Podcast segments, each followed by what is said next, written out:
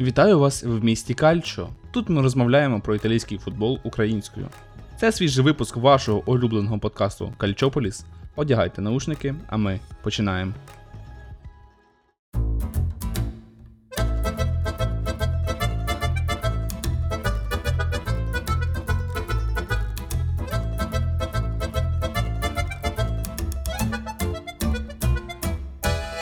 Чао, рагаци! Ми знову з вами. Це ваш улюблений подкаст про італійський футбол. І сьогодні ми обговорюємо матчі за участі італійських команд в межах Ліги Чемпіонів. Але перед тим як я оголошу склад учасників цього випуску, я хотів би загітувати вас підписатись на телеграм-канал подкасту Кальчополіс. Вся необхідна інформація з приводу подкасту буде публікуватися на цьому каналі. Тому підписуйся, якщо хочеш приймати безпосередньо участь в виборі тем на наступні випуски.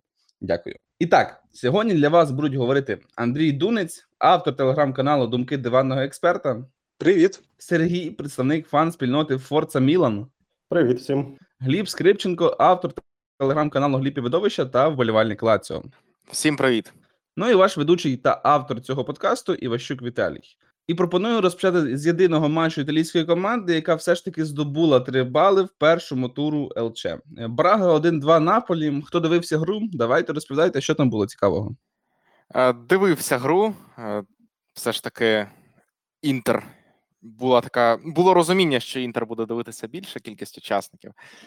Е, Насправді, е, що тут сказати, якщо коротко, то у Наполі знову ці жахливі проблеми в обороні, які підсилилися травмою Рахмані і е, заміною його на Естігора. Якщо чесно, не відслідкував потім, що таке там з Рахмані, але я вже прочитав, що і на чемпіонат вони з цією парою Жезус Естігор планують виходити, і це якийсь е, просто абсолютний жах. Неаполітанці мали певну кількість моментів, і дуже часто це були моменти, які Осімген, по суті, сам створював для себе, попри те, що він таким є в уявленні таранним форвардом, але е, дуже часто він опинявся сам в якихось позиціях, розбирався, пробував. От навіть якщо ми говоримо про гол Ді Лоренцо, то стався він після такої дії нападника Наполі. Ді Лоренцо вже добив так, теж красиво, без питань. Ідеально пробив е, Ді Лоренцо, там від поперечний м'яч залетів. А, а загалом е, продовжується все те, про що в тому числі Олексій говорив у минулому подкасті. Е, Хто не слухав, то теж е, агітую послухати, що команда виглядає дуже розбалансованою. Команда не можна сказати, знаєте, що святкує, тому що ну, є люди, які по суті не особливо то й мають святкувати, але склад змінився насправді на таку незначну кількість відсотків, що десь тут я можу навіть погодитися, що є ще певне таке продовження сезону в головах, але проблема в тому, що знову таки, як той таки Олексій говорив, проблеми то почалися ще при спалетті, і іти за інерцією, вони думають, що ідучи за інерцією, вони зможуть досягати успіхів, але насправді нема за чим іти, тому що те, за чим можна було би йти, воно закінчилося десь так півроку тому.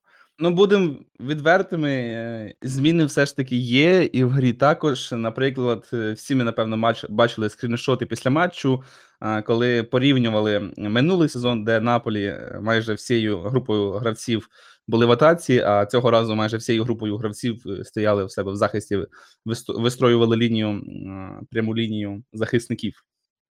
Тому все ж таки зміни по грі, думаю, все ж таки якісь є. Так я не сперечаюся, що вони є.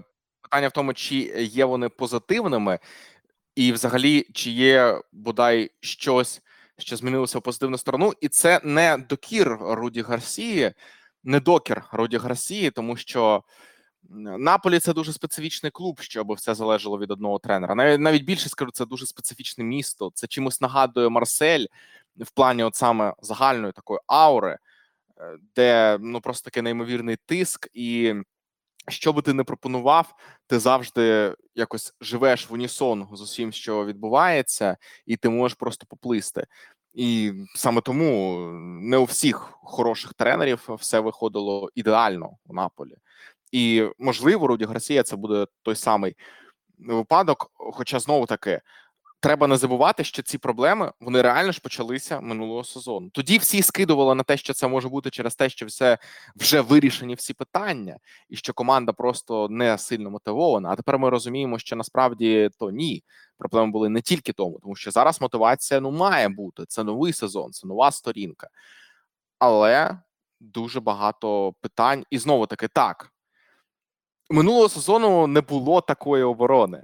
Тобто Кім Рахмані та ну навіть е, Рахмані Жезус це не дуже, м'яко кажучи, тому що все одно Кім це була фігура номер один в захисті. А коли грають Естігор і Жезус, ну просто у е, Естігора бодай є там перша передача, якісь скіли є, можливо він нам в щось виросте. Якогось суттєвого гравця. Що є в Жезуса, ну я не знаю. Просто це абсолютно якась дивина, що ця людина робить на такому рівні. Можливо, гравець ротації він і непоганий. Питання в тому, що ця ротація тут вже перетворилася у дійсно місце гравця основи. Ну я, хочу додати на рахунок е, гри в захисті, тому що, як на мене, це основна проблема Наполі в тому, що вони не змогли нормально замінити Кіма, і Натан поки що ну він не грає, але я в мене є великі сумніви, що він зможе вийти, хоча б там приблизно на той рівень, який показував Кім. І в цьому плані, як на мене, Наполі ризикує е, не так провалитись в лізі чемпіонів, як не попасти в топ 4 і тут я хочу трошки е, е, зачепити тему, яку Олексій минулого разу розповідав, тому що він казав, що Наполі хоче зробити ставку на виступ в лізі чемпіонів для того, щоб пройти на клубний чемпіонат світу. А тому, що я погуглив на рахунок цифр, і тут е, мало хто говорить про наступний розіграш Ліги Чемпіонів і про те новий формат, який буде.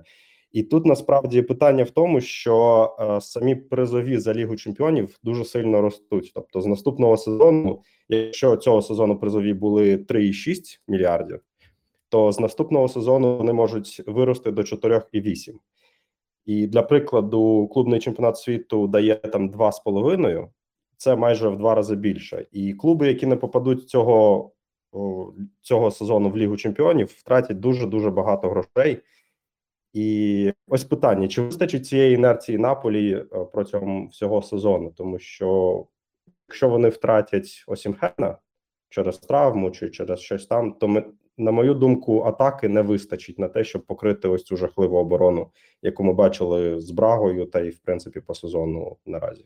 Ну, враховуючи, що Осімген все ж таки доволі таки травматичний і що він часто випадає по ходу сезону, тому я не здивуюся, якщо все ж таки він буде травмований. Але давайте трошки більше саме по матчу Брага Наполі, тому що знову заходимо в трошки друге русло. По матчу я буду відвертим, я його повні, я його майже зовсім не дивився.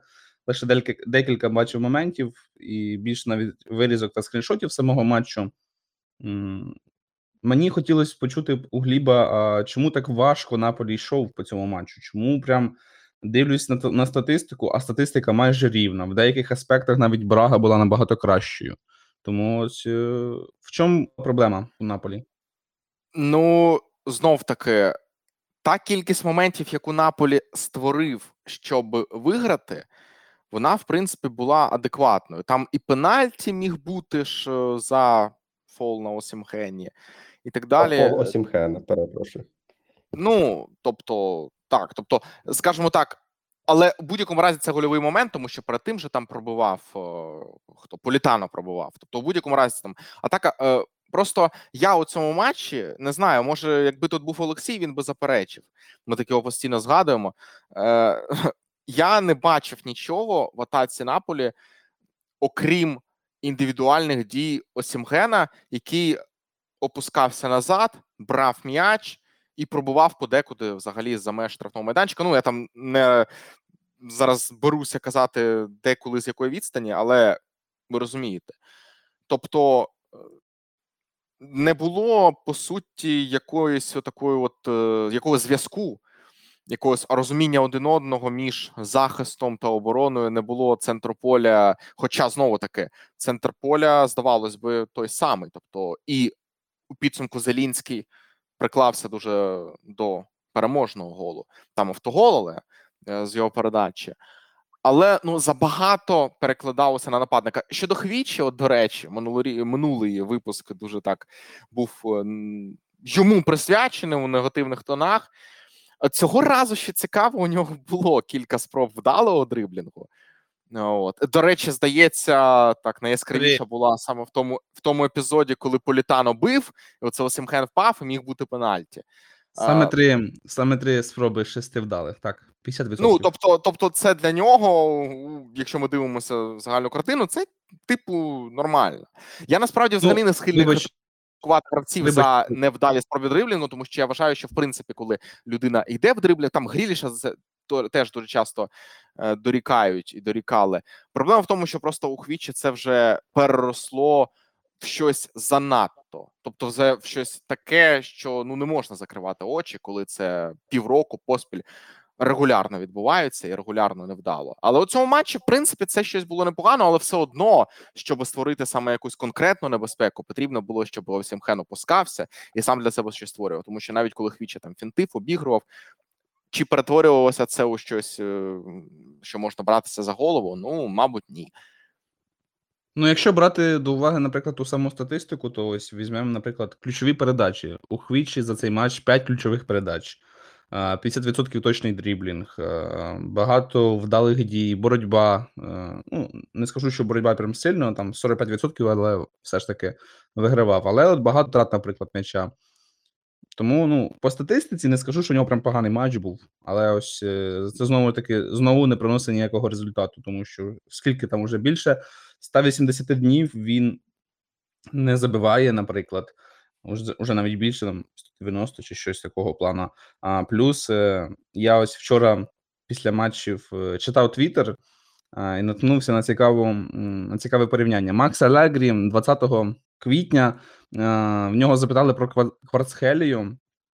Він його дуже розхвалював, сказав, що це неймовірного таланту гравець. І саме після того до, до, до цього інтерв'ю Макса Алегрі е, у Кварцхелії за 20 матчів було 33 гольові дії. Після цього інтерв'ю Макса Алегрі 0 гольових, 0 гольових дій за 30 матчів. А, тобто, ось е, все. Макс Алегрі наклав на нього своє закляття Вуду, і Кварцхеля перестав бути результативним. Ну, це гравець, е, якого є певні сильні якості. Тобто, я ж знову таки я відзначив, що цей матч у порівнянні з попередніми не був для нього аж таким жахливим. Просто тут питання в тому, що його сильні якості ну, треба вміти використовувати, і треба розуміти, що їх треба компенсувати. Це можливо буде некоректне порівняння, і я не кажу, що це за рівнем такі гравці. Але це щось типу Месі у збірні Аргентини, тобто знову таки не за рівнем за тим, що його треба взагалі позбавляти всього і е, давати йому купу разів обігрувати суперників, розуміючи, що взагалі там половина чи більшість спроб буде невдалою, але невдалими, але покладатися на те, що пару вдалих дій вони зроблять результат. Проте знов таки е, тут дуже делікатне питання: чи у тому, що він знизив результативність винен більше він сам, чи те, що ні з якогось моменту Спалетті, ні, от зараз Руді Гарсія не можуть його використати. Але знову таки, коли у тренера є великий тягар результату, а зараз у Гарсії він точно є, то він не може подекуди ризикувати взагалі, скажімо так, перенасичувати е, все, що відбувається таким гравцем, але він все одно його ставить. От я очікував, що буде завтра або Распадорі, або Ельмас. Але ми знову побачили саме Кварацхелі у старті. Це мене, до речі, здивувало. Е, Так, ну як абстраговуючись від того, як ця перемога була здобута, які там голи забивалися, автоголи, варто просто подякувати Наполі за те, що е, він єдиною з італійських команд е, переміг у цій, в цьому першому турі Ліги Чемпіонів. І, власне, все. Так, ну і далі у нас е, по розкладу матч Мілан Ньюкасл 0-0 на Сан Сіро. Е, матч я дивився, матч мені, будемо відвертими, мені сподобався, особливо те, як там діяв Мілан. Але також хотів би похвалити і гру Ньюкасла за те, що вони не пропустили, тому що я очікував чесно набагато більшого від Ньюкасла. Я очікував, що там буде можливо постійна гра на контратаках. Там можливо вони будуть якось Мілан піддавлювати, особливо після останнього матчу е, Мілана, де вони з розгромом е, полетіли інтеру. Але Мілан вийшов злий. Мілан був заряджений. Мілан прям ну непогано відіграв. Мені сподобалось. І от хотілося б, наприклад, Сергію почути твою думку з цього приводу. Ну, звичайно, мені гра не могла не сподобатись. Е, Тільки єдине, що засмутило, це результат, тому що по такій грі не здобувати перемогу це, звичайно, дуже прикро. Але е, ця це була чудова гра від Мілану з купою створених моментів, де була ось, якщо брати і порівнювати матчем з Інтером, де багато хто казали, що Інтер домінував.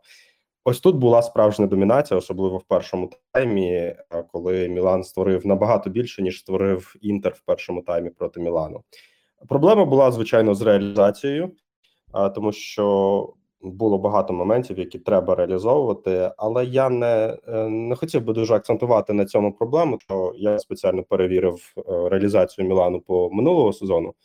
І, бо коли ти фанат Мілану, в тебе є таке враження, що от Мілан не реалізовує дуже багато стовідсоткових моментів. Але насправді Мілан забив більше, ніж створив минулого сезону. Тобто, е, не дивлячись на, на ось такі от моменти, які Мілан опускає, все одно з реалізацією проблем як таких нема. Тому, якщо Мілан буде продовжувати так далі грати з Борусією, з ПСЖ далі, то проблем не, не має виникнути. Головне е, далі будувати ось таку гру. А більше проблеми були по минулому сезону саме зі створенням моментів. І е, як на мене, е, цей матч з Ньюкаслом показав, що ця проблема, в принципі, як мінімум, рухається в напрямку того, щоб вирішуватись. Тому надалі я думаю, що якщо Мілан буде так далі грати, то реалізація буде, і голи будуть, і Мілан мав би вийти з групи. Перед матчем були запитання до Піолі, е, навіщо він, мовляв, зробив оці заміни Е, Побега замість Рейндерса, Чуквеза замість Пулішича. Е, Випустив нових гравців у стартовому складі порівняно з поразкою в дербі. Здавалося б, замінив новачків, які дуже непогано себе проявили в перших матчах. І, чесно кажучи, це спочатку виглядало замінами заради замін. Е, Більше як якийсь психологічний ефект. А, але на другий погляд, це може бути е, також мати інший психологічний ефект. Е, Мовляв, я програв дербі з рахунком 1-5, і я не можу випустити знову той самий склад. І тому хоча б якісь заміни. І насправді гірше від цього навряд чи стало. Ті, хто бачив матч, це підтвердить. І Побега, і Чуквези, мабуть, е, не зіпсували загальної картини. А також цікаво, що після поразки в- дербі була інформація, що кардинали навіть нібито замислювався про те, щоб звільнити Піолі, а Фурлані, генеральний директор, нібито його ледве від цього відмовив. Сергію, тобі щось про це відомо? Якщо чесно, вперше чую про таке, бо я чув новину про те, що керівництво повністю довіряє Піолі далі, і було б дивно звільняти Піолі після того, як провели все трансферне літо купуючих гравців саме під нього, саме гравців, яких хотів Піолі, і після одного невдалого матчу звільняти. А на рахунок замін е, я погоджуюсь, були дуже е, дивно бачити, особливо заміну Рейндерса, заміну Пулішича, Пулісіка.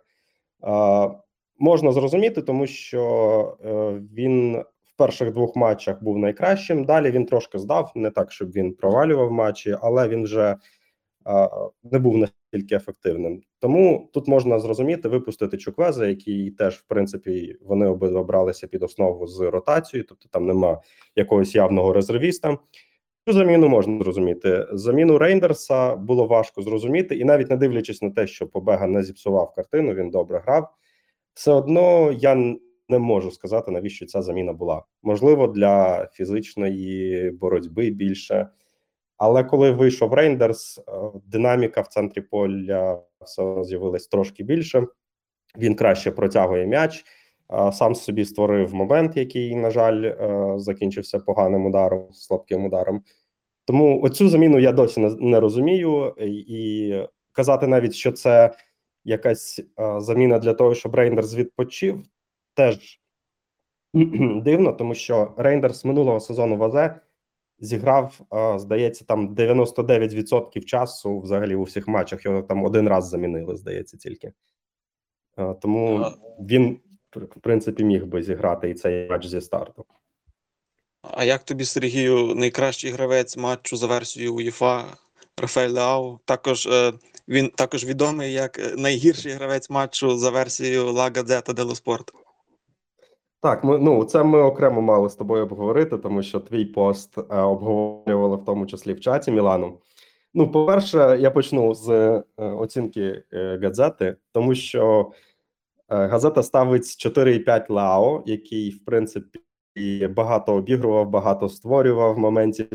І в той самий час вони ставлять Ісаку е, оцінку 5. Це центр форвард, який за весь матч завдав 0 ударів має один пас під удар, і е, не пам'ятаю скільки там три, здається, доторки в чужому штрафному. Тобто в нього оцінка вища, ніж в Лао. Тому оцінки газети це така окрема тема. Там здається такий взагалі рандом. А, чи був він найкращим гравцем матчу? Напевно, ні. Я би сказав, що найкращим гравцем матчу був Поп, тому що він дуже багато е, витягнув, багато ударів, і він один з головних героїв матчу, завдяки якому Ньюкасл не пропустив. Але Лео не зіграв е, погано, і тут окремо я хотів би е, на рахунок твого посту поговорити на, на рахунок того, чи клоун він чи ні.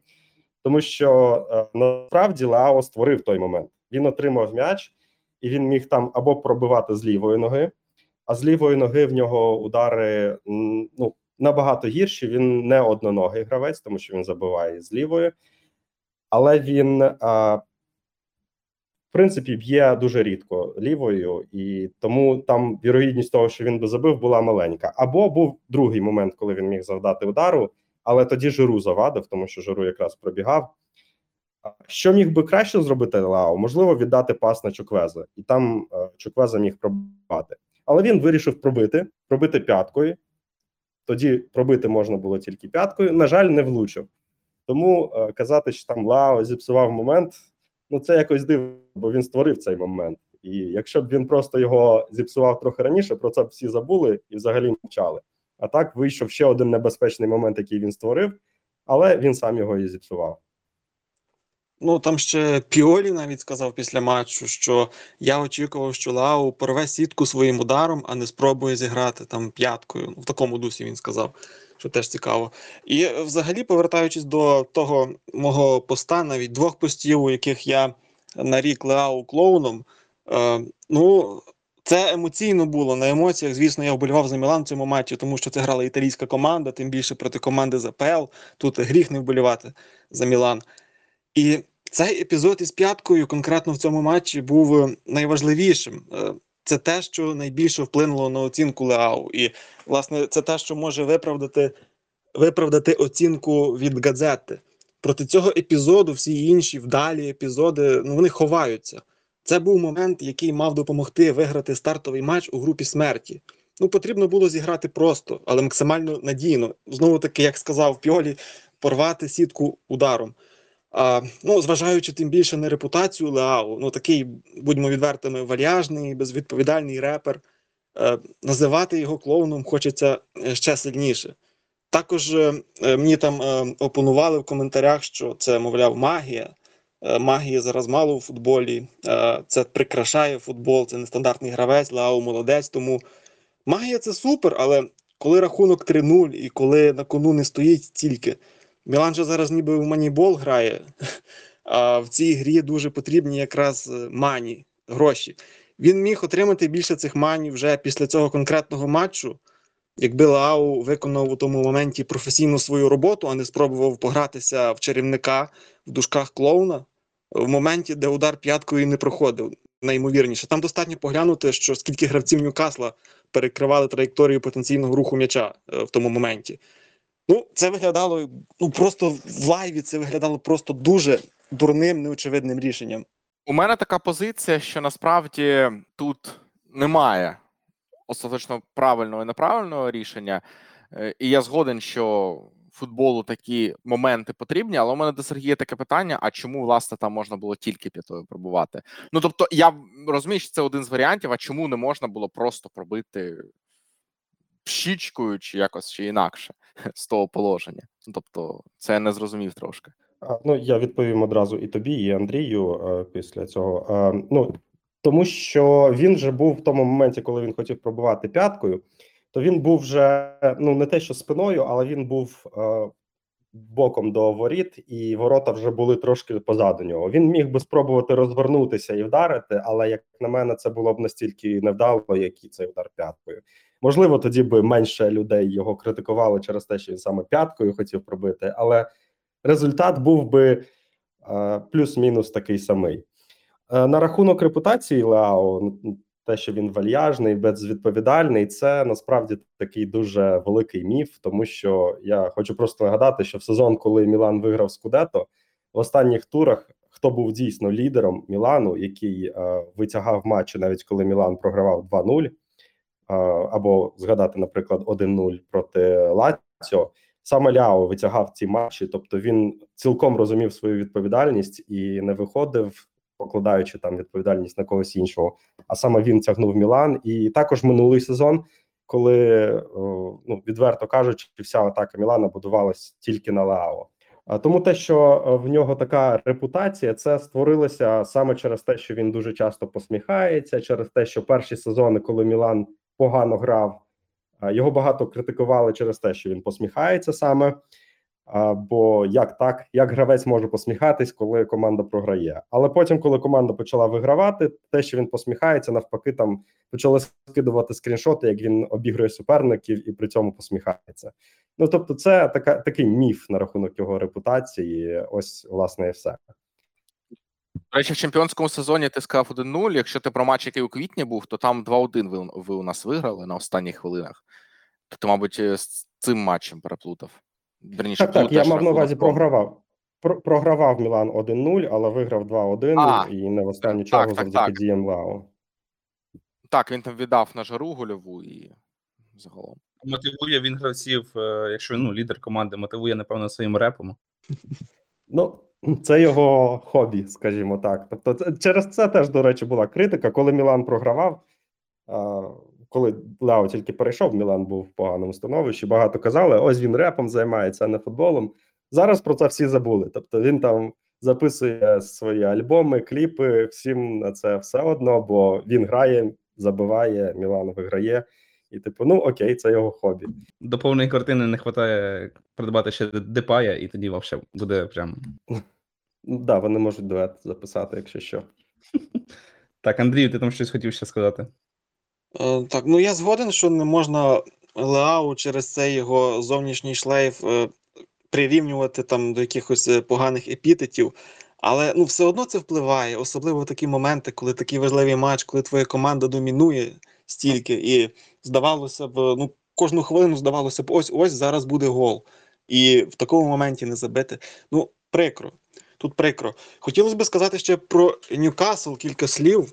Е, Головний тренер е, цієї команди Едді Гау перед матчем проти Мілана зізнався, що ніколи не був на грі е, Ліги Чемпіонів. І команда Гау грала, в принципі, так само, ніби ніколи не була на матчі Ліги Чемпіонів. І так воно по суті і є майже. В стартовому складі вийшло п'ятеро людей, які до цього жодного матчу не провели в цьому турнірі.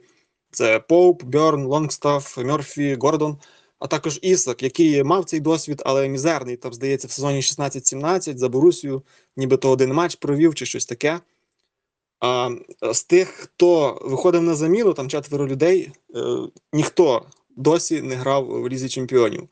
І коли кажуть там, е, коли я, наприклад, чую, що в цієї команди нема досвіду гри в Лізі Чемпіонів, ну, мені це якось е, не дуже. Мені здається, е, це якесь е, е, перебільшення, вода.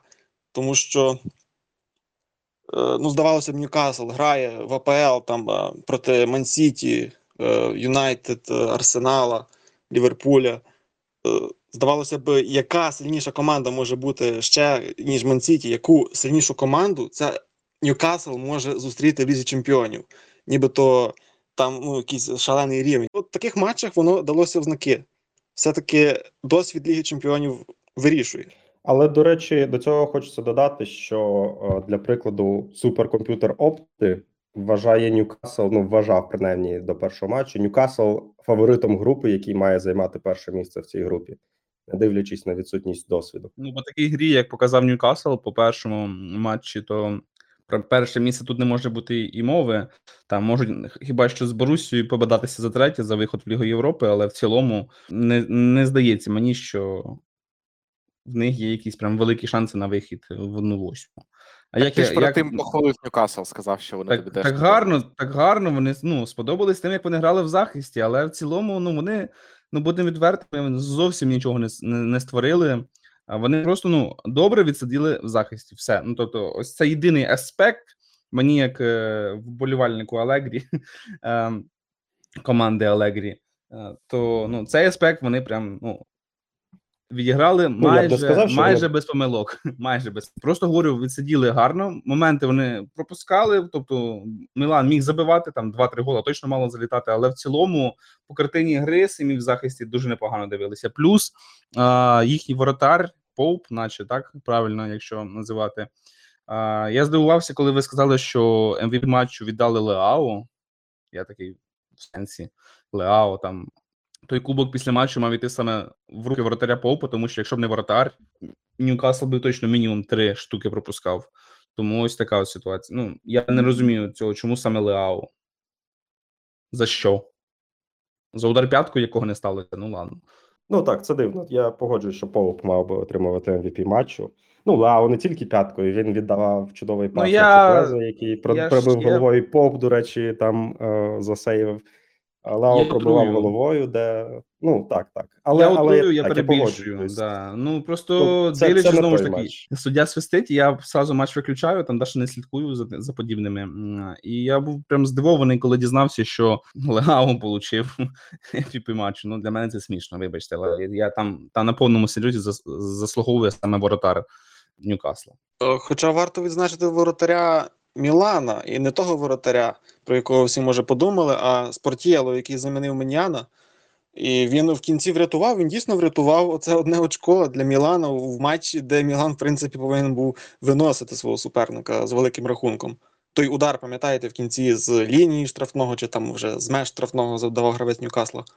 Я би не сказав, що він прям врятував. Тобто, в мене, як фаната Мілана, я думаю, всіх фанатів Мілана після Тетерушану було таке враження, що це дійсно порятунок. Але будь-який нормальний воротар має тягнути такий удар. І тому так, я, я, я би сказав, що це просто був звичайний удар, який нормальний е, середній голкіпер тягне. Але Так, так, це, але- до речі, інший так. е, Але це, до речі, інший момент, про який е, негативний момент, про який варто згадати, це саме травма Меніана. А поки що кажуть, що він вилетів ненадовго, на 10 днів, але дуже багато хто почав е, обговорювати його травматичність. Хоча, як на мене, це скоріше е, просто збіг обставин, тому що до Мілана в Меніану за всю кар'єру була одна травма. Ну, в принципі, по Мілану, я думаю, ми закінчили. А, на жаль, на жаль, три бали вони не взяли, але по грі дивилися досить непогано. А на екваторі цього випуску хотів би повідомити вам, наші любі слухачі, що у вас з'явилась можливість підтримати подкаст Кальчополіс своєю гривнею або доларом.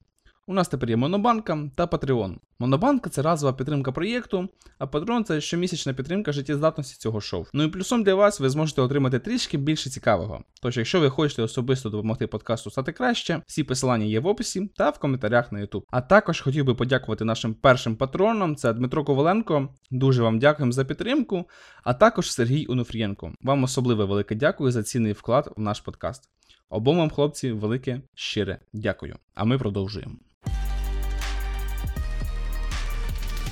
Переходимо далі. І в нас е, наступним в списку йде матч Лаціо Атлетіко. Глібу, хотів би почути твою думку з цього приводу. У мене складалося враження, ще коли ми програвали на 0-1, е, що це найкращий матч Лаціо у цьому сезоні. Я зараз поясню чому. Тому що там за підсумком гри, навіть попри те, що ми в нічию зіграли, дуже низькі оцінки гравці Лаціо там отримали від італійської преси так далі. так далі. Ну, не, не дуже низькі, добре, низькі, як для того, от, е, що я побачив у цьому матчі. Тому що е, була у нас ну, тобто є матчі, коли ми програли їх взагалі не беремо в рахунок, е, але є, е, був матч проти Наполі, де ми здобули перемогу. Але проблема у тому, що Наполі захищався максимально жахливо. Атлетико захищався максимально добре. І це відзначав е, після матчу Грізман, наприклад, е, у своїх розмовах з пресою, що це був дійсно еталонний атлетико тих от стереотипних уявлень, який дуже міцно засідає в обороні, тримає ну, позаду все під контролем, але при цьому ще й десь примудряється один м'яч знайти. Тут безумовно не обійшлося без рикошету від команди, але так чи інакше. Тобто, це був Атлетико. Якщо хтось не дивиться Атлетико у Лалізі, і от дивився останнє Атлетико десь три роки тому у Лізі Чемпіонів, і знову подивився, у нього склалося враження, що це команда, яка абсолютно не міняється, постійно грає автобусом. Це не так. Вже Сімеоне трошечки. е, Або не трошечки за останній час, за останні кілька років змінився, але тут це був справді атлетико, який нічого не давав зробити по суті, тому що от знову таки я повертаюся до того, що Лаціо, начебто, грав добре, але е, який у нас був стовідсотковий шанс от до голу? Ну, це моменти мобіле, коли облак е, його подарував по суті, але потім врятував свою ж помилку, виправив. Ну там облак намудрив разом із захисниками, але потім виправився. А загалом е, мені по цьому матчу дуже сподобався, наприклад, Пелегріні, який травмувався, на жаль, але там кажуть, що щось несерйозно. Е, Але е, до нього просто купа питань було по його попередніх виходах. Він виходив на 15 хвилин і все встигав зіпсувати. І мені взагалі виглядало дивним, що виходить саме він. Але людина грала і в атаці, і коли треба в обороні. Там м'яч прийшовся з його флангу, але по суті він у ньому не винен. Грала добре. Знову таки, здивував вихід Патріка. От е, Сарі критикуючи нема ротації. Тут, начебто, ротація є. У нас виходить Патрік в обороні замість Казаля, і Весіно виходить замість Катальді. І замість Катальді це якби окей, але всі ж чекали Ровелло. Але у підсумку і Весіно у ролі, яка саме у Лаціо для нього незвична, тому що у Лаціо він ну не часто грав е, у минулому сезоні. Було у нього, здається, були у нього виходи саме у ролі реджисти, але це не та основна позиція, яка у нього є, тому що от виходив Катальді минулий сезон. Весійно зіграв круто, Весійно багато через довгі передачі закидував вперед, е, причому верхові, і робив це вдало.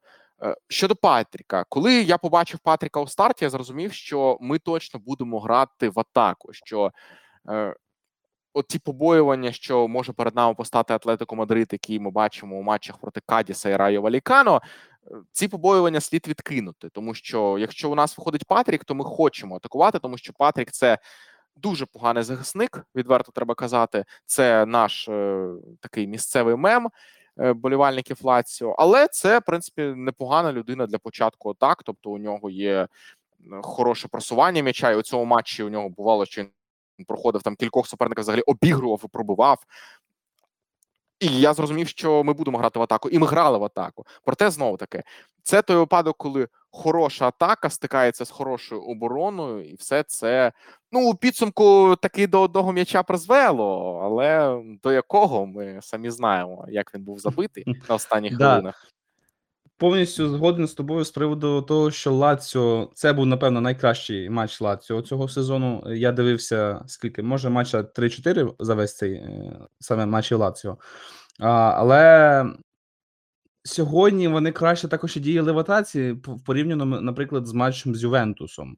Тому, тому що, наприклад, в матчі з Ювентусом вони просто ходили навколо штрафної, але моментів толком і не створювали. Єдиний момент тоді був це якраз таки з помилкою Камб'язо та Локателлі, коли Альберто збивав.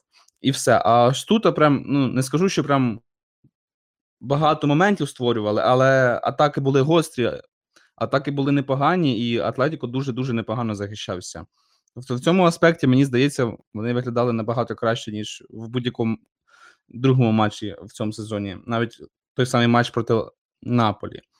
А, але хотілося б так, е, Глібу, почути твою думку з приводу голу саме Лаціо, а, і твою думку, щоб ти пояснив, точніше, щоб ти пояснив свою думку а, стосовно голкіпера для тих, хто можливо не знає. Можна перед тим, як Гліб відповість, я задам інше питання, тому що я трохи з Віталієм не, не зовсім погоджуюсь. Тобто, я погоджуюсь, що Нап- е, Лаціо непогано зіграв, що вони як для такого суперника добре грали, і навіть якщо б вони програли, звичайно, що в цій групі в них не буде проблем.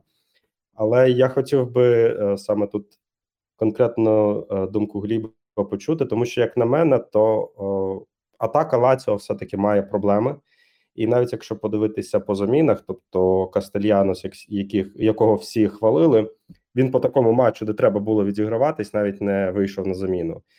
І в принципі, е, як на мене, не дивлячись на те, що Лаціо атакували, багато підходили до воріт. Але крім голу, з таких дійсно небезпечних моментів, е, я б згадав тільки удар і мобіле на 56-й хвилині. Е, Все решта, це, ну чесно кажучи, не небезпека, це просто підходи до, до воріт. От як, як ти вважаєш, чи буде в Лаціо за такою проблеми цього сезону в цілому, чи, чи цей матч показав навпаки, що з атакою все добре? Перед тим як Гліб почне говорити, хотів би вставити свої 5 копійок. Мені здається, можливо, я не правий. Гліб зараз доповнить, але мені здається, що проблема Лаціо цього сезону це погана форма саме і мобіле, і відсутність нормального форварда, на якого можна зіграти, а також відсутність Мілінковича Савича. Ось це дві два фактори, як мені здається, які дуже сильно впливають. е, На те, що Лаціо не забиває, те, що, наприклад, мені здається, мав би забивати, або не створює те, що зазвичай вони створюють.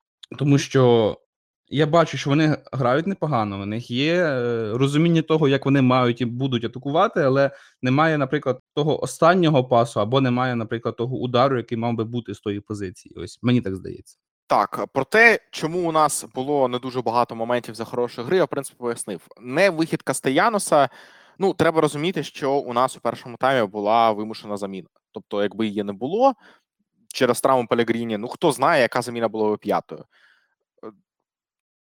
Тут е, щодо імобіле, я теж можу заперечити, тому що імобіле це вже не перший сезон, не фундаментальний гравець. Минулого сезону були доволі таки пристойні і за часом і за якістю періоди, коли у нас взагалі центрального форварда грав Феліпе Андерсон, і він робив це нормально. Він забував з цієї позиції переможний м'яч, наприклад, у римському дербі. Тобто, е, я думаю, що імобіле це зараз не те. Форма імобіле це не те, на чи, за що треба переживати. Щодо е, інших е, тем, е, наприклад, е, згадали про Мілінковича Савича. Ну тут проблема в тому, що я бачу його заміну виключно в Гендузі.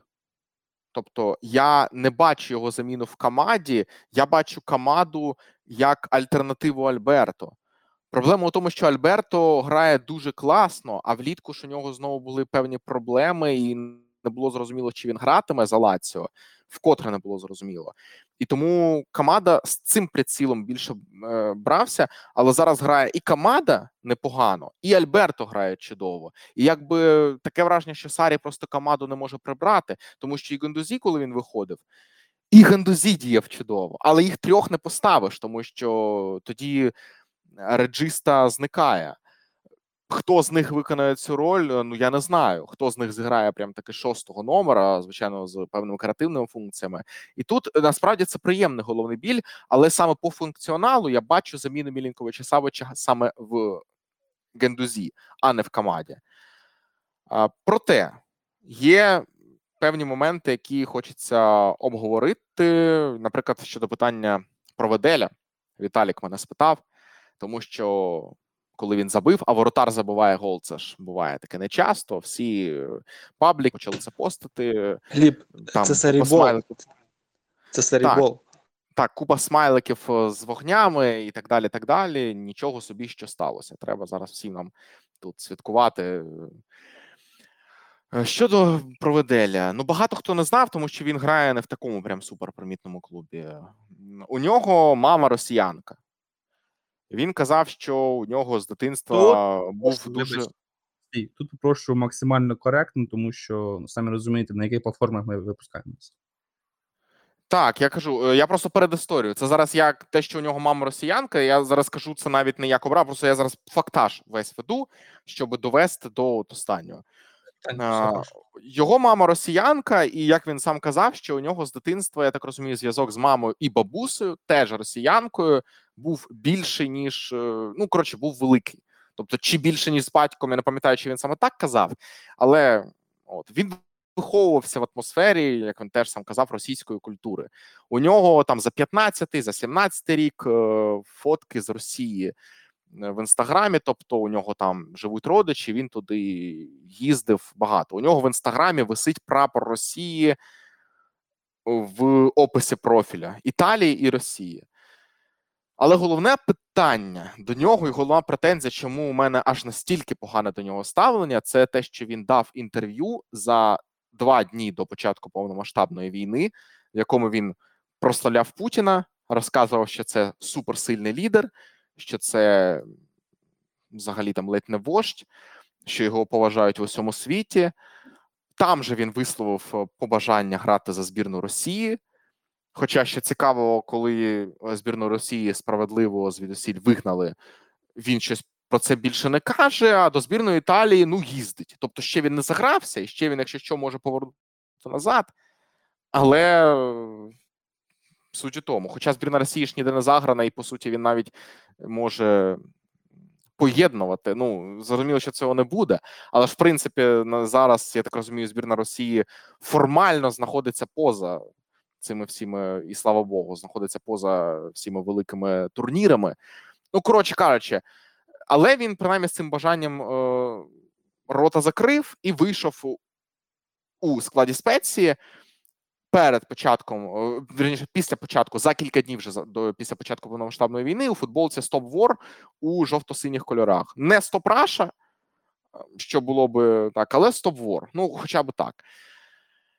І при цьому він не прибрав російський прапор з профіля в інстаграмі. Він не висловився сам, що він думає. Він не сказав там, принаймні, ніхто ж у нього не вимагає казати якісь е, речі, які кажемо ми, тому що багато іноземців навіть їх не скаже. Але він принаймні не взяв ті слова про Путіна назад, які він точно у нього ще у голові були свіжі, тому що він це інтерв'ю дав не 10 років тому. Він його дав, можливо, там за тиждень до повномасштабного вторгнення, за два дні воно вийшло.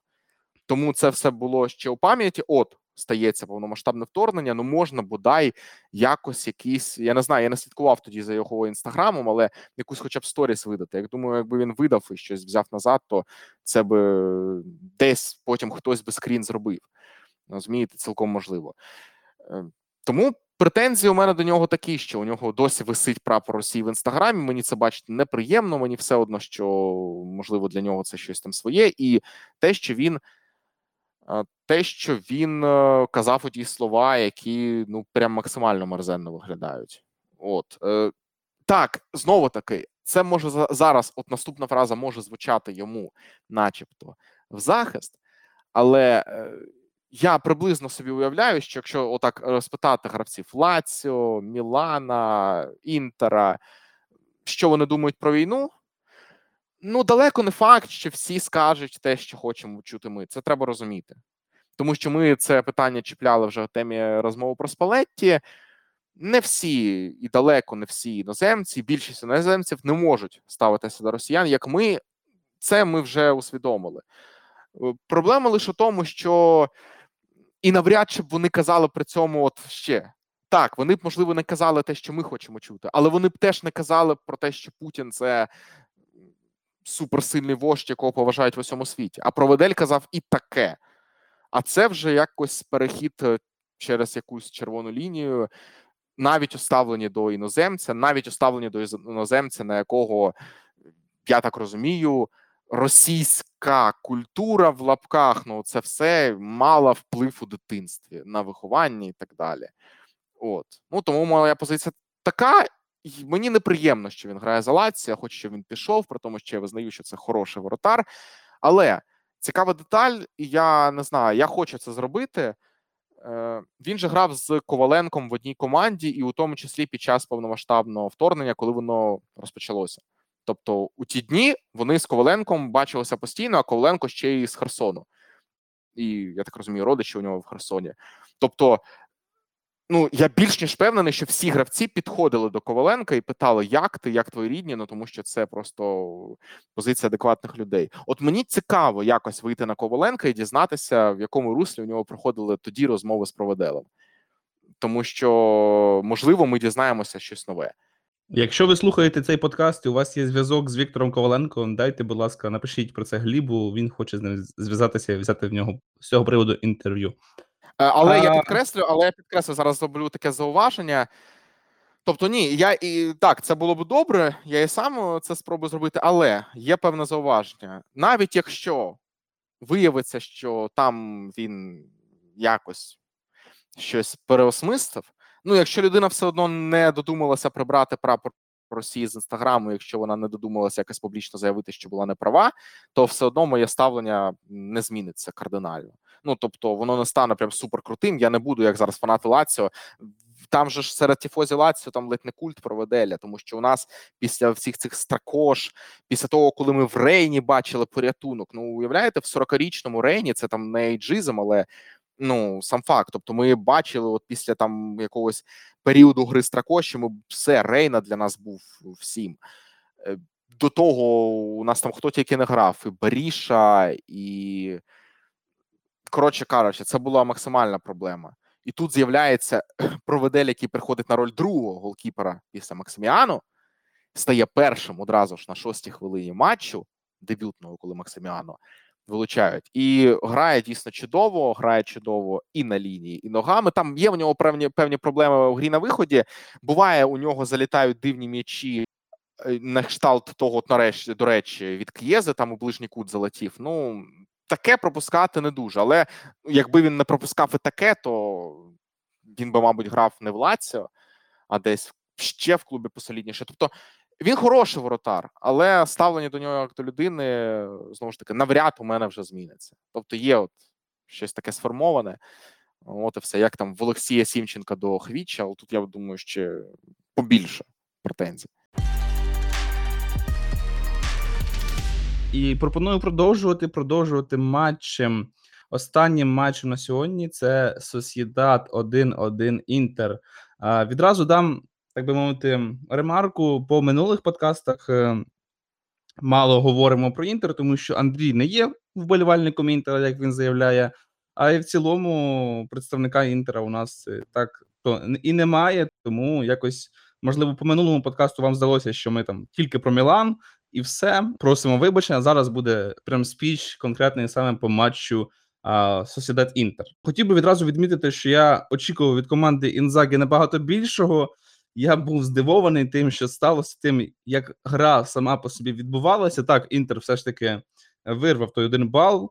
Е, В кінці навіть намагався е, бігти до перемоги, але було таке відчуття, наче маленьке кошеня у вигляді Інтера зустрілося з Ротвеллером і намагалося просто врятуватися, тому що так як грав Сосідат, а в мене погані відношення до цієї команди, і думаю, ви знаєте чому. Я був неймовірно здивований. А ти, Андрію, що думаєш? А, ну, е, я думаю, що треба, як зазвичай, е, в таких випадках звертатися до нашої улюбленої газети. Вона назвала ці півтори години найгіршими для Інтера часів Інзагі в лізі чемпіонів. І коли з'явився стартовий склад, здалося, що е, Інзагі просто захотів показати, що ось е, мені купили гравців, у мене є глибина складу, я вам це зараз продемонструю. Порівняно з Дербі, е, дуже класним матчем, успішним матчем, де Інтер виграв 5-1, е, Інзагі зробив 5 замін, Е, випустивши чотирьох дебю- дебютантів стартового складу: Арнаутовича, е, Аслані, Карлоса Аугусто та Павара. Останній з яких е, був взагалі абсолютним дебютантом команди.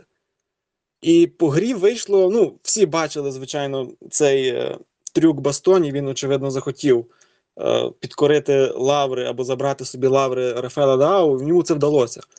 Е, загалом так, це був відскок. Якщо поглянути на статистику навіть XG та ударів, там 13-5, е, а в площину 5-1. Ну, це можна зрозуміти, але навіть ця статистика не відобразить, не передасть всієї переваги, яка була в Реал Сосєдада. Сосєдад мав закривати цей матч е, в першому таймі, можливо, ще впродовж другого тайму. Там штанги були, перекладини, здається. Е, Зомер рятував. Ну, це було страшно, і це було на контрасті з тим, який інтер ми бачили в перших чотирьох турах чемпіонату. Цей інтер ну, виглядав трошки не так. І це можна знову ж таки зрозуміти, враховуючи 5 змін у стартовому складі. Я не згоден з тобою, що він виглядав трошки не так. Це був кардинально інша це була кардинально інша команда. Це таке відчуття, наче не інтер вийшов, е, не основа інтера, ну майже основа інтера вийшла грати цей матч, а якась молодіжна команда їхня, тому що ну по їх воро- воротах нанесли ударів, 14 ударів, 5 в ствір воріт, 2 удари в штангу. Це прям ну зовсім не та команда, яку я очікував сьогодні побачити. Те, як вони йшли по командах е, італійських в чемпіонаті, наприклад, той самий Мілан, останній матч, і те, як вони грали з Реал Сосідадом, це взагалі для мене великий нонсенс був, тому що ну так, можливо, ми недооцінюємо трохи Реал Сосідат, окей. А, можливо, скоріше за все. Але ну come on, фіналіст Ліги Чемпіонів Інтер один із головних претендентів на Скудетто, і ось така ось гра проти Реал Сосідада для мене, ну, чесно, це дуже-дуже погано. Сподіваюсь, фанати Інтера не будуть думати, що я як фанат Ювентуса про це говорю. Ні, зараз я максимально намагаюся бути об'єктивним, і якби, наприклад, Ювентус так грав проти Реал Сосідада, я б так само говорив. Тому Ну, все-таки не варто применшувати значення Рал Сусідада і рівень команди. Все-таки це дійсно дуже якісна команда. Команда, яка повернулася в Лігу Чемпіонів на своєму стадіоні, який завжди дуже яскраво себе поводить. Тому це дійсно був важкий виїзд навіть перед цим. Очікувалося, що так буде. Не очікувалося, що правда настільки все буде. Я тут е, стосовно цього матчу хотів би ще відзначити Мілан, а точніше, хитрий план Мілану, який програв Інтеру 5-1, для того, щоб Інтер повірив, що вони легко однією лівою виграють в Сосєдада, а вийшло не так. Але далі насправді я хочу інше сказати, а саме те, як сильно пощастило Інтеру зіграти в нічю. Я людина упереджена, так як я фанат Мілана, але все ж таки, на мою думку, по-перше, е, Інтер мав програвати 2-0, тому що там був чистий пенальті, який арбітри чомусь не назначили. Бо удар е, рукою по обличчю, по голові, в принципі, це завжди фол. Неважливо, чи він е, випадковий, чи не випадковий. Так, руками грати, як зіграв Деврей, не можна. І для мене загадка, чому арбітри не пішли дивитися вар і не назначили там пенальті. Це по-перше. А по-друге, в Інтера в другому матчі підряд невдалий удар перетворюється в ідеальний е, гольовий пас, і це знов ж таки це ну звичайно, що рівень виконавців такий, що можуть перетворити цей невдалий удар на пас, але все ж таки е, без долі везіння, тут не обійшлось. Фратезі сам сказав після матчу. Він визнав, що це був просто удар невдалий, а не точний пас. Ну там там по повтору теж було видно. Тобто він не, не дивився кудись, він розмахувався як на удар. І так само було в першому голі з Міланом, коли також е, Дімарко пробивав, і це перетворилося на пас на Мхітаряна. Е, Ну тобто, звичайно, це без рівня виконавців це не, не перетвориться так, але і без везіння також тут не обійти не обійшлось. Тому, як на мене, так інтеру пощастило в тому, що вони не програли, бо вони мали програвати не тільки по статистиці, але навіть якщо би без е, помилок арбітрів. Але вони зіграли один-один і тепер. Ну я, я б не сказав, що вони ризикують не вийти з групи, але е, такі, така можливість є. Тобто там є суперники і посильніші, ніж е, Сосєдад. Не треба переоцінювати один, один матч, е, тому що ми це пройшли після дербі. Ну ми в плані взагалі вболівальники. Тобто, і це дуже часто трапляється. Тобто, 5-1 дербі, все. Інтер тепер має от 100% візьме Скудето, 100% там в лізі чемпіонів знову дійде до фіналу.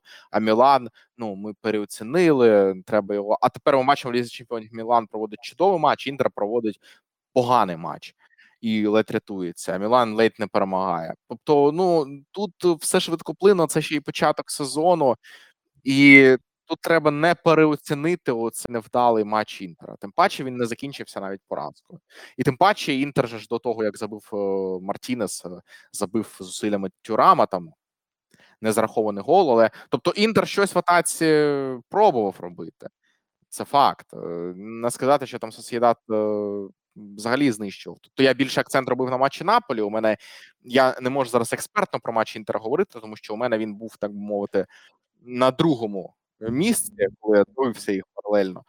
Але от е, такий у мене висновок, що знову таки не треба робити тих самих помилок, що робилися після дербі, коли е, от все так однобоко і е, без жодних там ну, моментів, які треба відзначати, що ну, всіляке було один матч, він дуже часто справляє хибне враження. І не треба до того ж Реал Сосідат недооцінювати, тому що це і минулого сезону була крута команда, а цього сезону цього трансферного вікна вони ще підсилилися. Я не про 12-го номера, я про нормальних футболістів, але той таки тірні, ну чого лише один він вартий. Е, Так, е, розбираючися в тому, що допомогло Інтеру витягнути цей матч, е, ну, треба звернутися до замін, які зробив е, Інзагі. Він потім в другому таймі випустив Дімарко, який е, спочатку почав спочатку вийшов на позицію крайнього центрального захисника в схемі трива, з трьома, що цікаво. Потім, щоправда, вони з Аугусто помінялися місцями. Аугусто грав центрального крайнього, а Дімарко крайнього фулбека грав. Потім сталося вилучення Барели, яке скасували, але певною мірою і шкода. Е, бо тоді була б іще одна відмазка, чому е, така гра, такий ну, результат нормальний все ж. Е, дуже сподобався коментар одного італійського вболівальника у Твіттері, який написав, що Барелла провів один зі своїх вечорів чистої істерики.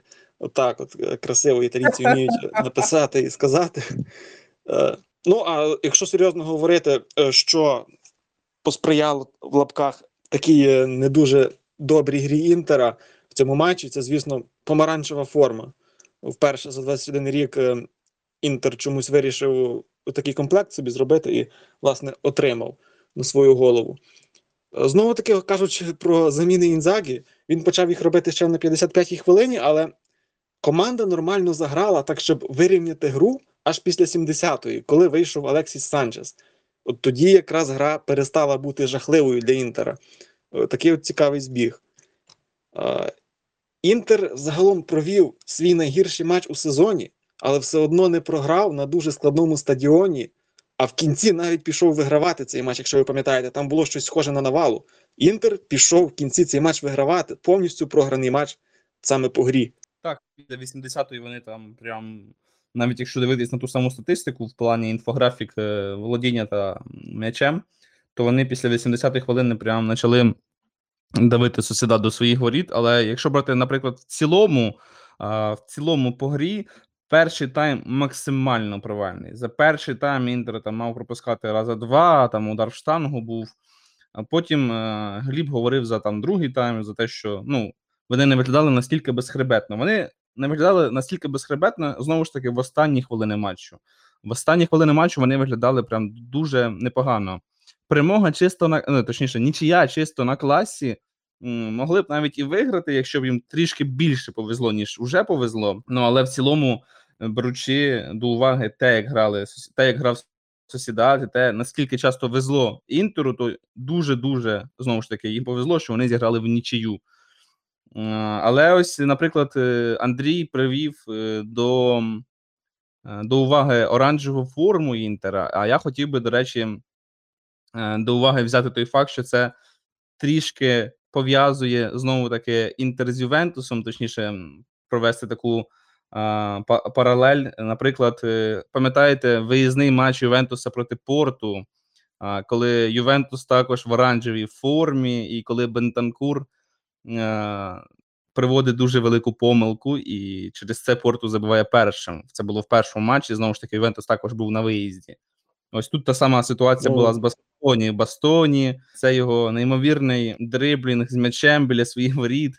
Е, А Ну, я ж кажу, помаранчева форма, все справа в ній. Да, да. І ось рівно ну майже той сам така сама ситуація. Він там заплутався в ногах, щось не розібрався, кому той пас віддавати, е, і привозив ось такий от е, класний момент. У мене потім е, постійно, коли я дивився цей матч, і коли через зомер намагались вони якось вийти з-під пресингу, дуже гарного пресингу сусідаду. е, мене постійно було таке перечуття, що зараз знову хтось щось привезе. Е, Варто ще сказати, що Павар, який дебютував в цьому матчі за Інтер, е, він по суті розпочав другим темпом ту гольову атаку, поборовшись у повітрі, скинувши на фратезі м'яч. Потім вже фратезі виконав свій в лапках е, пас гольовий. А, ну, це щодо цього матчу. А є ще в когось щось додати?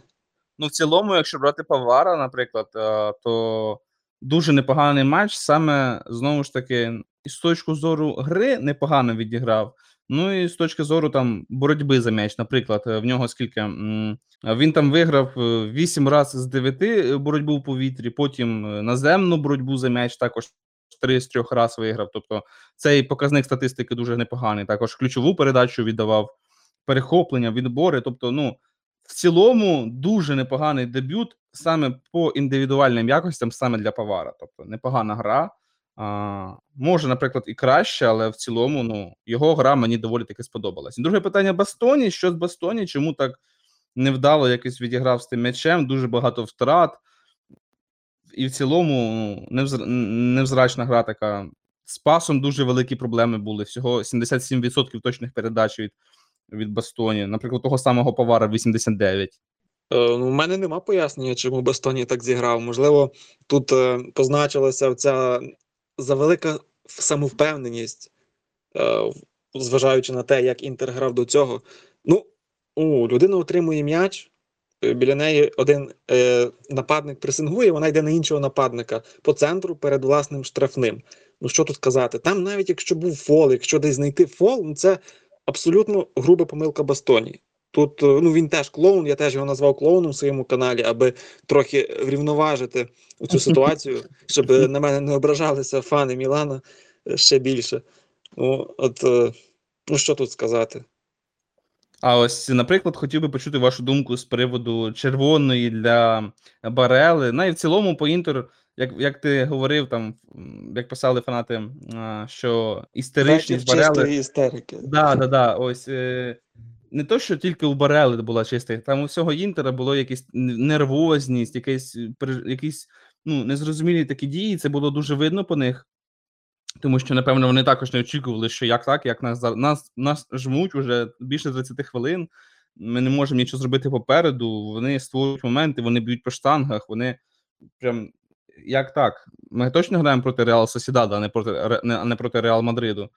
І ось момент з е, Барелою, коли він отримав червону карточку, це, напевно, був пік істерики, де він там побіг до одного судді, там йому щось доказував, руками махав в італійській своїй манері. Потім до другого судді побіг, там до четвертого арбітра на кромку поля побіг, там теж йому щось доказує, що не було, там не було фолу, не було фолу. Як ви думаєте, фол був чи ні?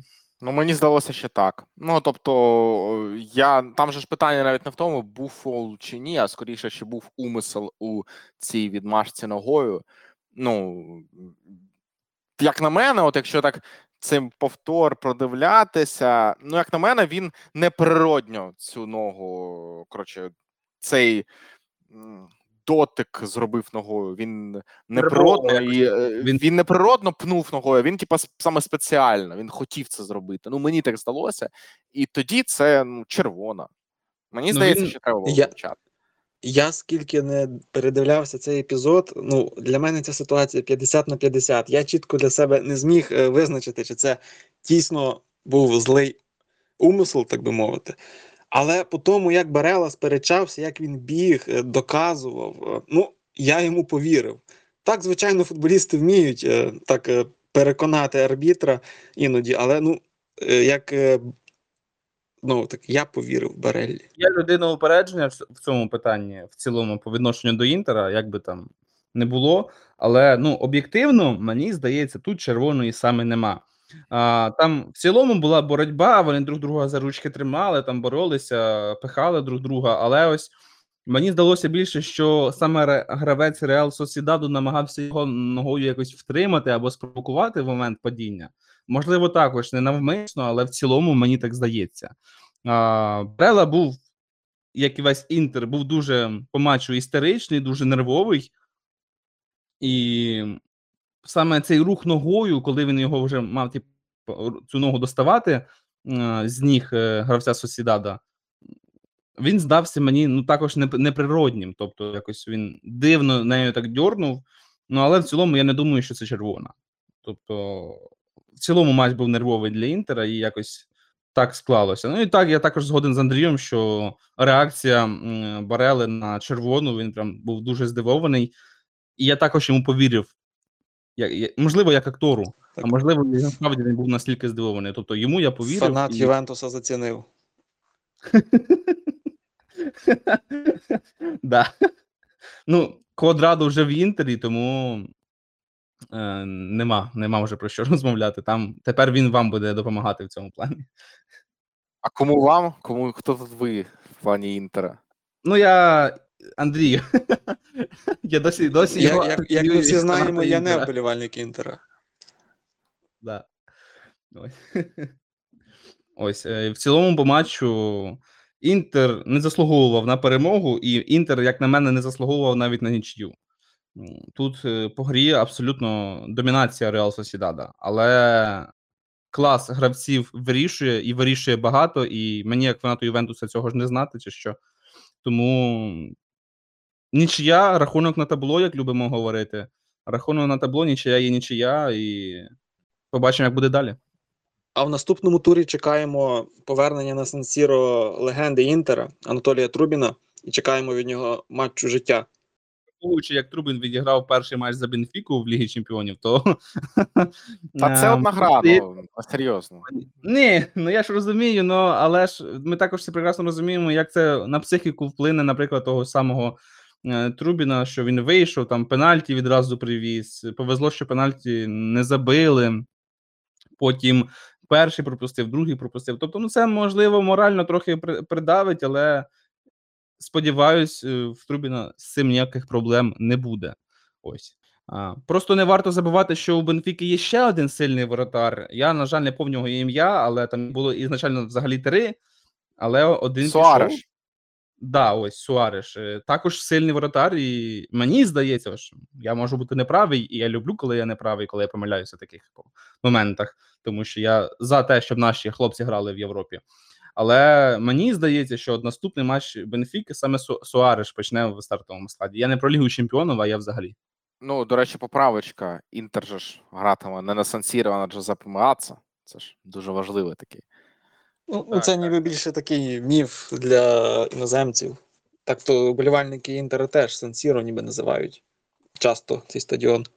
Ну, може так. Це міф на кшталт того, що от не буду зараз торкатися Риму, тому що знову там почнуть. На кшталт того, що в Турині всі вболівають за Торіно. Ну, це теж перебільшення, наприклад. І пропоную тоді е, на цьому завершувати саме спіч про Інтер і їхній матч. Підсумую тим, що думаю, все ж вони таки зможуть е, вийти з групи, але ну буде складно. Якщо вони будуть так продовжувати, то в матчі проти Бенфіки, умовно, або проти Зальцбурга їм буде досить важко.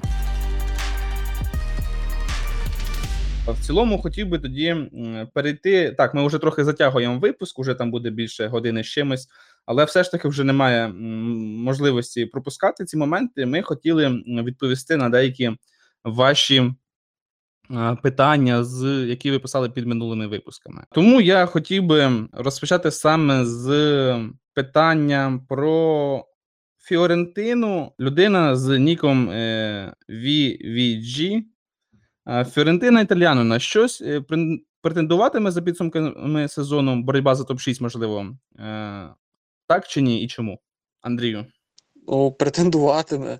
В останньому турі ми побачили е, матч е, Фіорентини Італіано проти Аталанти. Перемога 3-2, яскрава. Е, По грі можна сказати.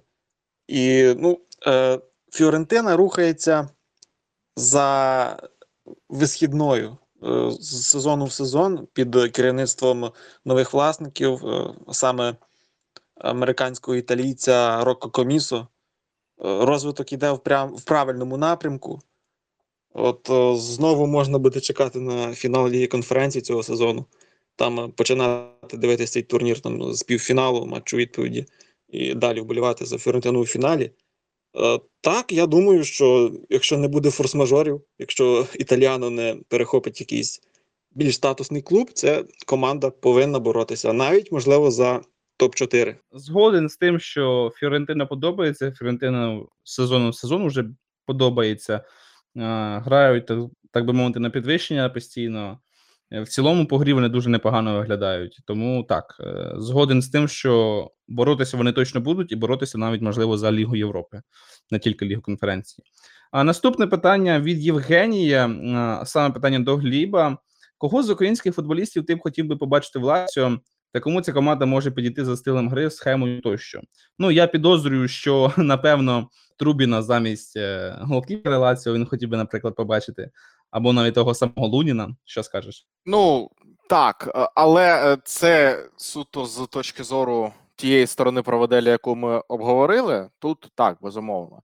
А з точки зору дійсно реалій, то у Лаціо там яка ну проблема позиція, куди там потрібен гравець. Ну, лівий захисник, тому що Пелегріні, ну не знаю, менше тайму вдалих я поки побачив від нього, але туди ми не знайдемо. Тому е, буду загалом, хто там підходить під, під е, стилістику. Тому що на позицію лівого захисника, то хто підходить от під футбол Сарі з гравців з українським паспортом, ну нікого не назвеш. Ну, Миколенко ну, явно ні.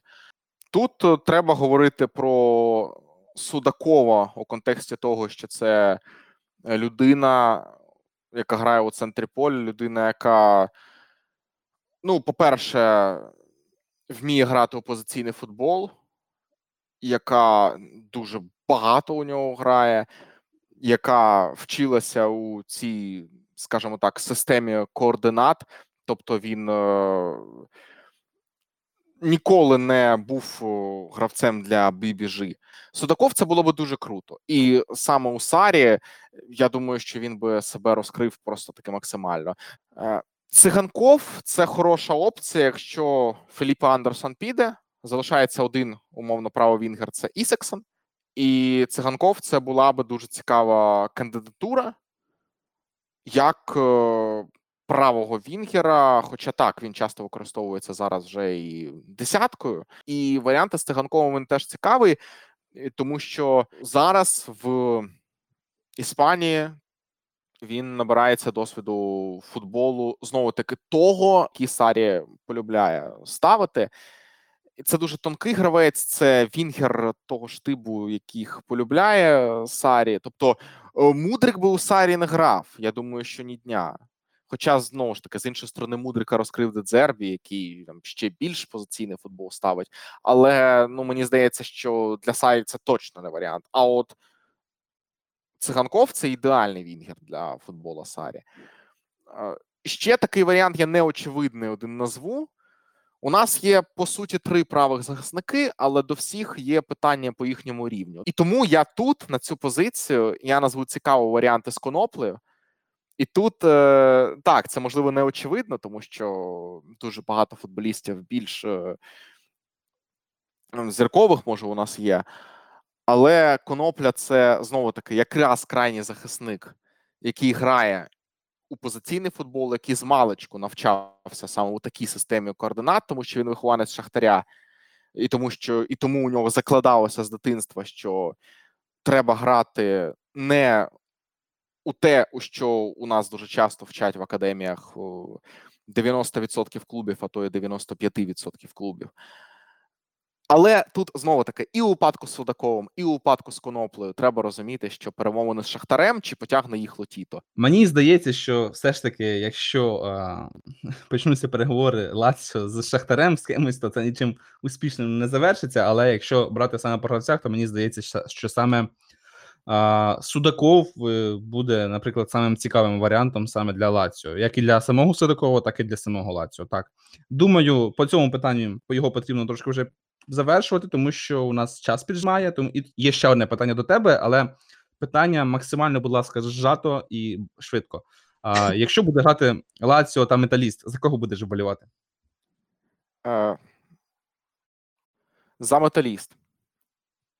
Два-три Ну, слова тут чому. Ну, банально, я харків'янин, це моя рідна команда. Тобто я не розчаруюся, якщо Лаціо виграє. От, ну і банально металіст буде явно андердогом у цьому матчі. Ну, тобто, це той випадок, як і в матчі Україна Італія. Тобто, це можливо там не 100 на 0 у плані відсотків, але там десь 70 на 30 буду за металіст. Дай Бог, щоб цей матч був, а там же Окей, а якщо металіст Харків чи металіст на 1425? Ну, за металіст 19-25 я взагалі не вболіваю. Ну, тобто я вболіваю тільки за металіст. В цілому, думаю, ми обговорили все, що мали обговорити сьогодні. Всі теми були затронуті. На питання по можливості також відповіли. А, хотів би підсумовувати, тобто. Італійські команди, наприклад, мене розчарували дуже сильно, окрім Наполі, але і вони не дуже гідну гру показали проти Браги. Тому поки що розчарований першим туром, але це тільки перший тур. Далі ще дуже багато матчів нас очікує. І я сподіваюся, що буде все набагато краще, тому що в Єврокубках ми підтримуємо в більшості саме італійські клуби. Це важливо як і для італійських клубів, так і для рейтингу Італії в Єврокубках. Е, В цілому, дякую всім за те, що ви нас слухаєте. Дякую за вашу підтримку. Е, Обов'язково підписуйтесь на подкаст Кальчополіс в Телеграм та на других е, платформах, де ви нас слухаєте. Дякую всім, що ви є присутні. Дякуємо ще раз велике вам. Будемо прощатися. Всім гарного вечора, гарного дня, коли ви нас там слухаєте. Спокійних, мирних буднів та всього найкращого. До побачення. Почуємось.